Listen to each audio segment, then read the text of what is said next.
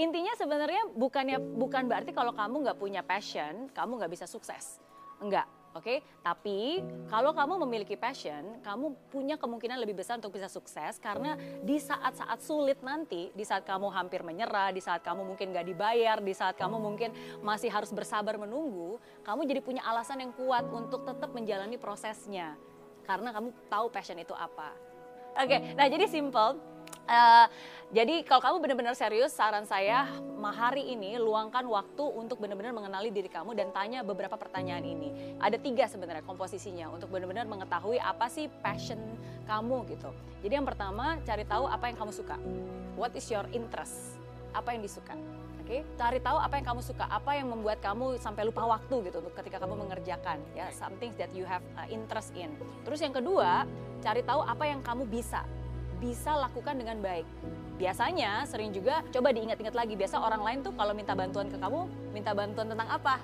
Nah, itu kan berarti kamu punya talent di situ, kamu punya strength. Atau mungkin kamu lihat dari past achievement kamu, biasanya kamu mendapatkan penghargaan di bidang apa? Gitu. Sesuatu yang memang itu talent kamu, yang kamu paling bisa dan you are very good at it. Tanpa effort pun kamu bisa melakukan dengan baik.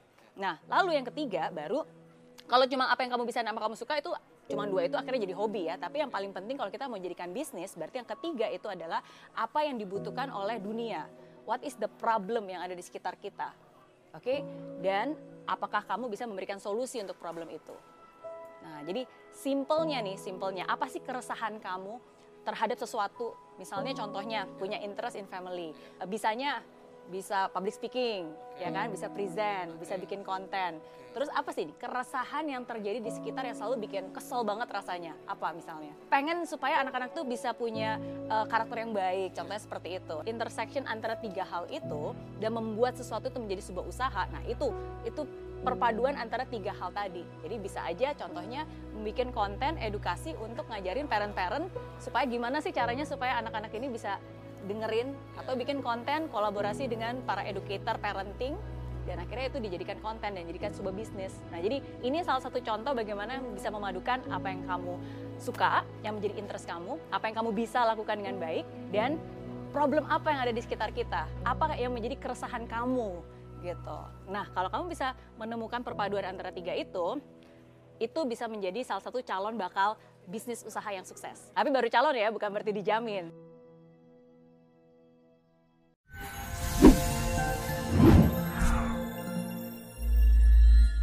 Di aplikasi Mary Riana tersedia lengkap video-video YouTube terbaru saya, artikel yang up to date, quotes inspirasi, koleksi merchandise, workshop dan seminar yang bisa kamu dapatkan free dan download sekarang juga gratis.